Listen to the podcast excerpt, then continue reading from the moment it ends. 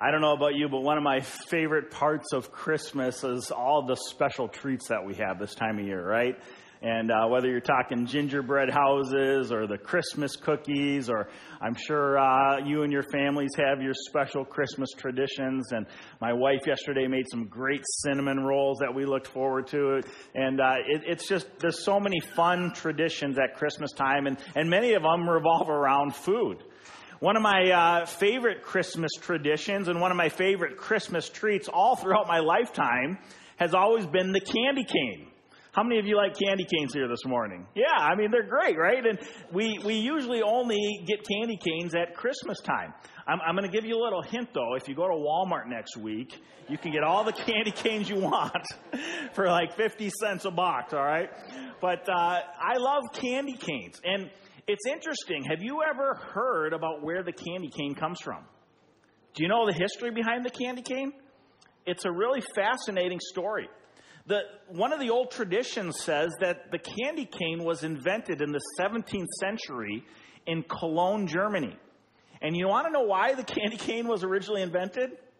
The choir master at the cathedral in Cologne, Germany, was looking for a way to keep the children of his church quiet during the Christmas Eve service. I mean, I can't imagine that. I mean, you know, kids never make noise during church, right? But he was looking for a way to keep the kids quiet during the Christmas Eve service, so he went to the local candy maker in town and he said, Hey, could you make some sugar sticks that the kids could suck on during church just to kind of keep them quiet while, while the choir is singing and the, show, and performance is happening. The candy maker, he thought this, this was a good idea, but he wanted to do more than just create a pacifier for the kids. So he decided, I'm going to make a candy that has a special meaning. A, a special meaning that will actually help the kids understand the true message of Christmas. And, that's where the candy cane come from, came, comes from. It was developed as a tool to help us understand what Christmas is all about.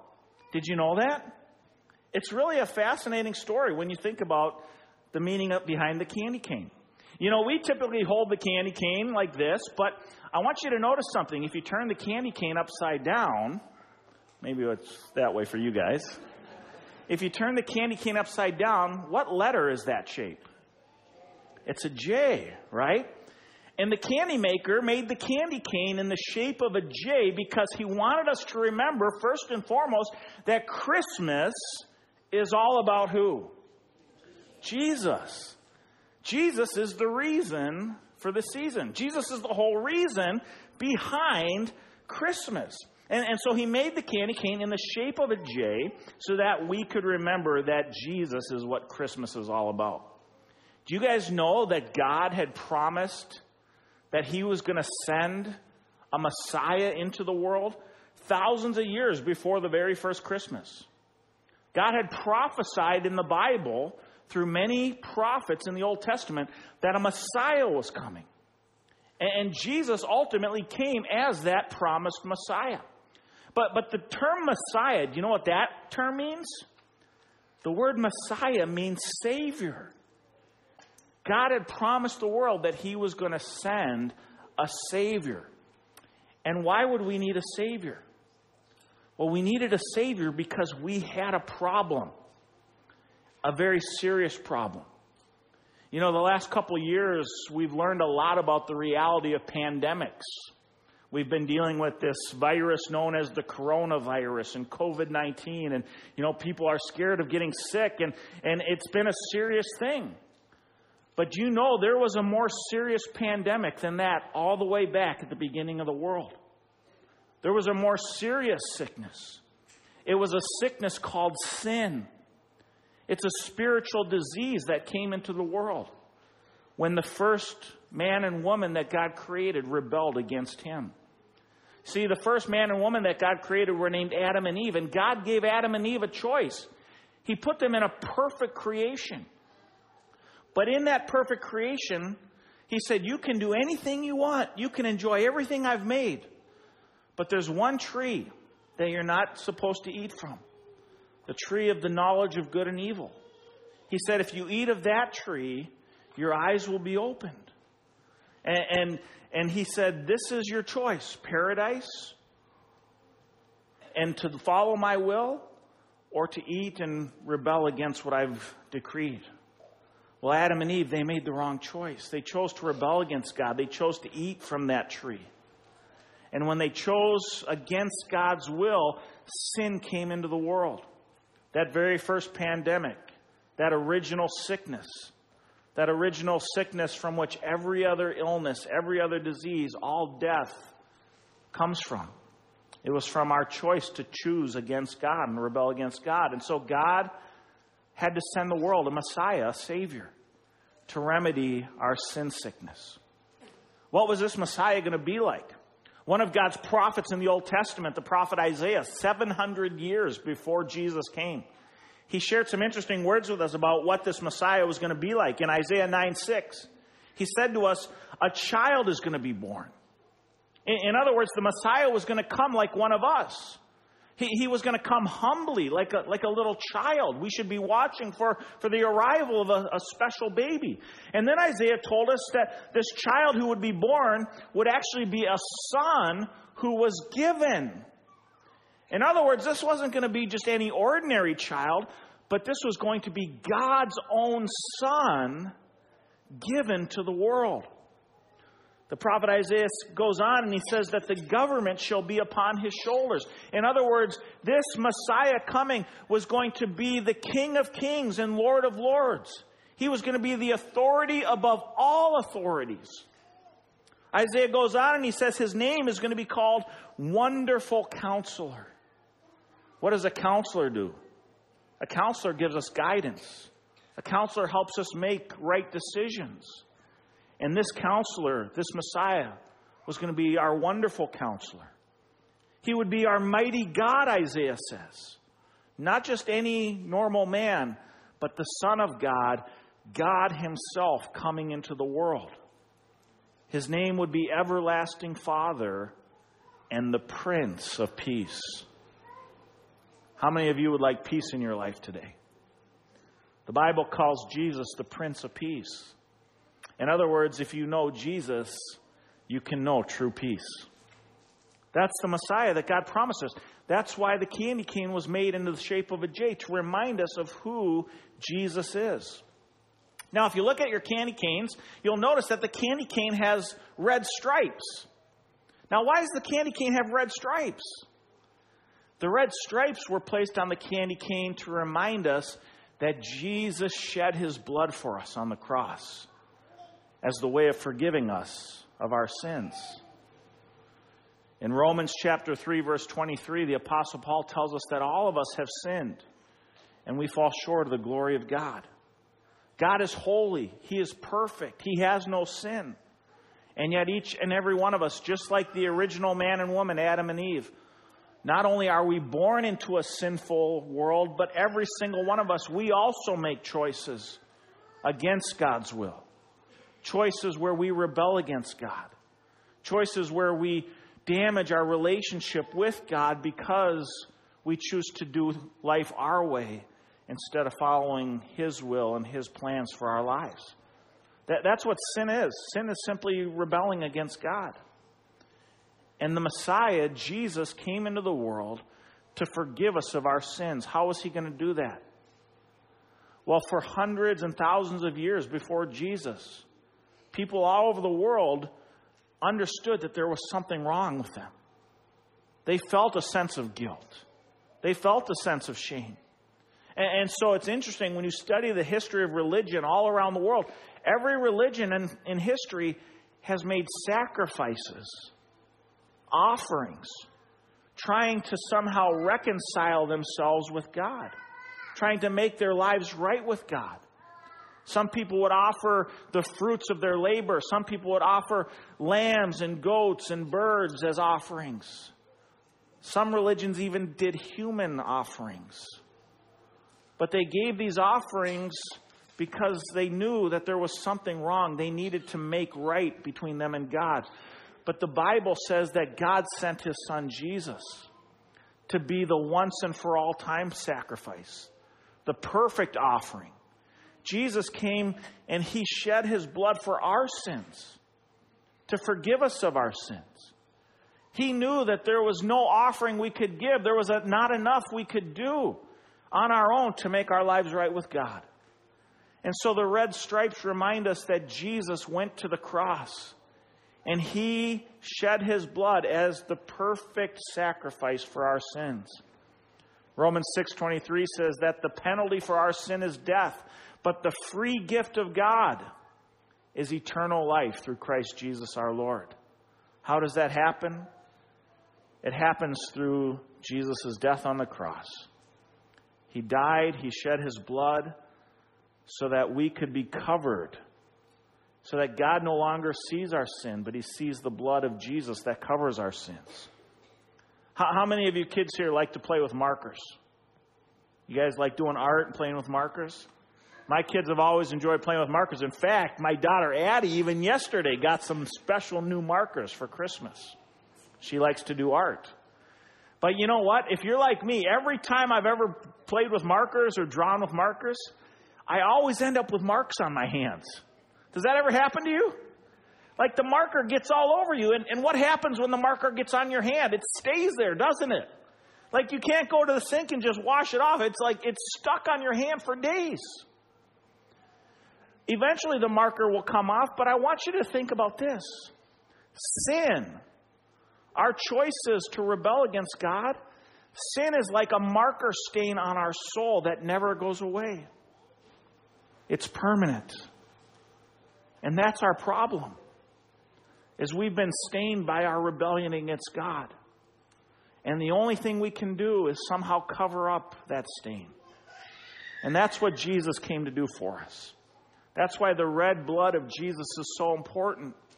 Because Jesus shed his blood to cover that stain, to cover the stain of our sin and our rebellion. So God doesn't see the stain of sin on our souls, he sees the blood of Jesus now. That covers my sin, that covers my rebellion.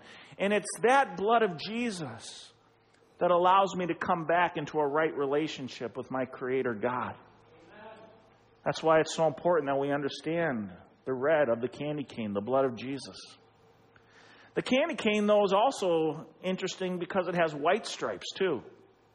And the white stripes, I love the white stripes because the white stripes represent our purity in Jesus Christ. The white stripes represent our forgiveness in Jesus Christ. There's an awesome verse in the Bible, Isaiah chapter 1, verse 18 says, Though your sins are like scarlet, they will be washed white as snow. Isn't that an awesome image? No matter how much you've sinned against God, no matter how much you've rebelled against God, no matter how dark the stains on your soul are, the prophet Isaiah tells us through Jesus and through his shed blood, we can be washed white as snow. See, Jesus tells us that when we put our trust in him, and when we trust in the free gift that He gave us by dying on the cross, that He will make us white as snow. And that's what allows us to come back into a right relationship with our holy God. 1 John 1 9 says, If we confess our sins, God is faithful and just, and He will forgive us of all of our sins and cleanse us of all unrighteousness. That's the great promise of Christmas. As Christians, we call that promise the gospel. The word gospel means good news. And the good news is that God has made a way for us to be cleansed, to wash, to be washed white as snow through the blood of Jesus Christ. Fourthly, this morning, I want to point out to you something interesting about the candy cane. It's not a soft candy, is it? It's a hard candy. Why is it a hard candy? It's a hard candy because the candy maker wanted us to remember that Jesus is our rock. Jesus is no soft pansy. No, he is our rock. He is strong. He is stable. We can count on Jesus. One of my favorite verses or passages in the Bible is a teaching Jesus shared with us in Matthew chapter 7. He says this He says, Everyone who hears my words and does them will be like a wise man who built his house on the rock. When the rain fell and the floods came and the wind blew and beat on that house, it did not fall because it had been founded on the rock. But everyone who hears these words of mine and does not do them will be like a foolish man who built his house on the sand. And the rain fell, and the floods came, and the wind blew and beat against that house, and the house that was built on the sand fell with a great crash because it didn't have a strong foundation. Every spring, I get to go teach out on the Pacific Northwest, on the coast of Oregon. And it's really amazing. If you ever go to the Oregon coast, the, the beaches there are just massive. I mean, huge beaches. We're talking like hundreds of miles, or not hundreds of miles, hundreds of yards wide from where the waves wash up to where the cliffs and the woods begin. I mean, just huge beaches. Now, you would think with all of that beachfront property, people would be building all kinds of houses and cabins right there down on the beach.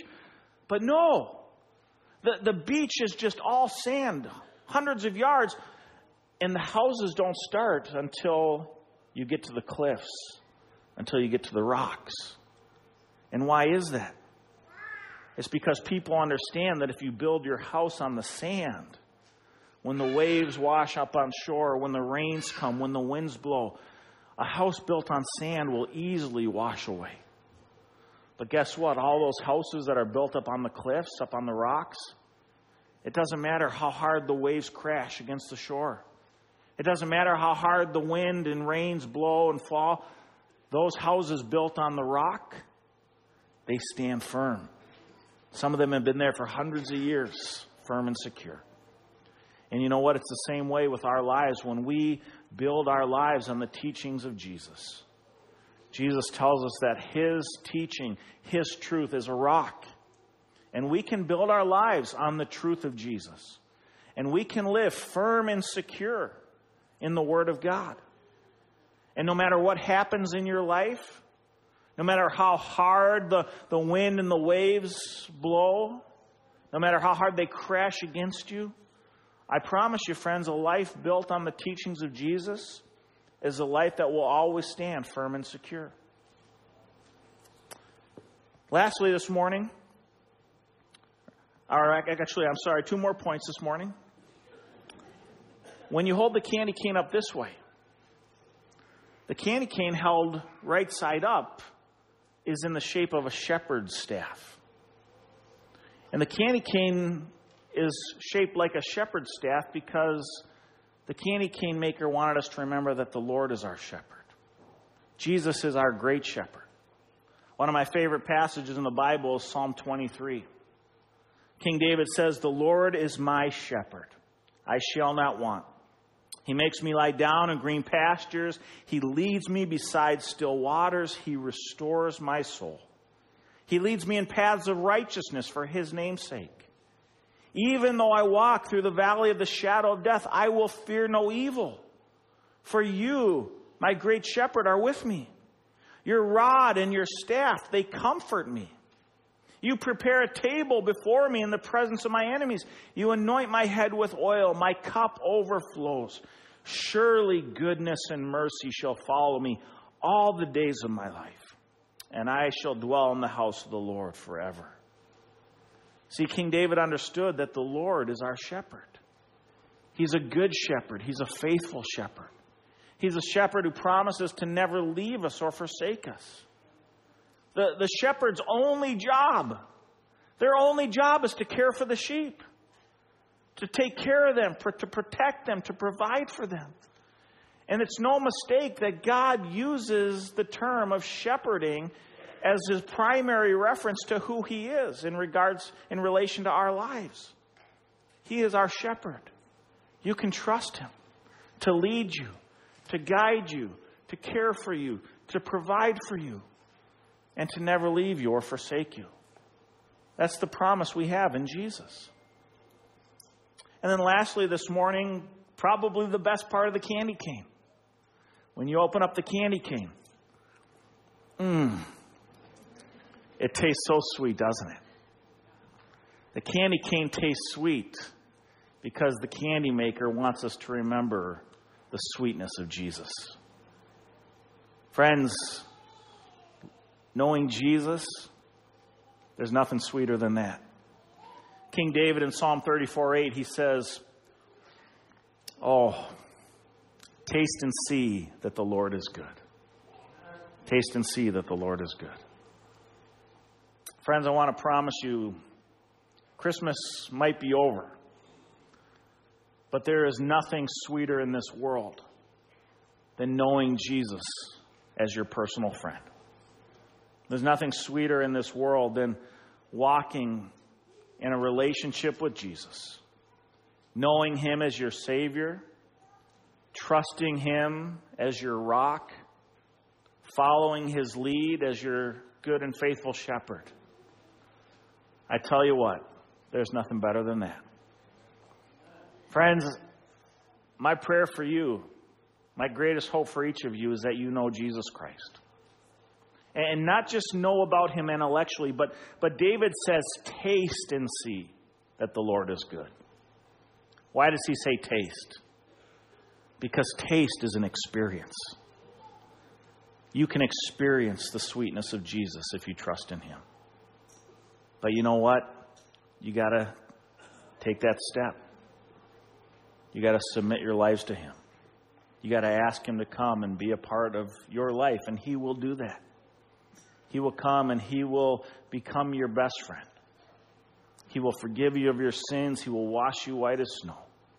And you too can know the sweetness of life with Jesus. I promise you, there's nothing better. Let me close in a word of prayer. Heavenly Father, I just thank you so much for sending your Son, Jesus, into this world. And Jesus, you truly are so sweet. Christmas is a great reminder of, of your amazing love for us. That you were not content to leave us wandering in our rebellion and lost in our sin, stained by the marks of our sin, but, but you sent the Messiah, the Savior, to come to die on a cross to forgive us so that we could be covered and cleansed white as snow. We thank you for doing that for us, Jesus. We thank you that you are the rock that we can build our lives on, a sure and steady foundation. We thank you that you are our good and faithful shepherd who never leaves us or forsakes us, but cares for us every day of our lives. And we thank you, Jesus, that you are so sweet. Lord, I pray if there's somebody here this morning who's never put their trust in you, who's never tasted the sweetness of Jesus and, and the sweetness of knowing you as their personal friend. I pray that even here this morning, even right now in the quiet of their heart, they might just say a simple prayer. Something like, Lord Jesus, I want you to be my Savior. I want you to be my good shepherd. I want you to be the rock of my life. Please forgive me of my sins and cleanse me of all of my unrighteousness. Wash me white as snow this morning so that I can know the, the joy of living with you, my Savior, my Lord, my King. Friends, I promise if you pray that prayer, you too can know the sweetness of forgiveness, the sweetness of new life, the sweetness of knowing Jesus as your best friend. Jesus, we thank you. We praise you. We thank you for this great Christmas we've had. We pray this in your name. Amen. Would you please stand with us as we close this morning?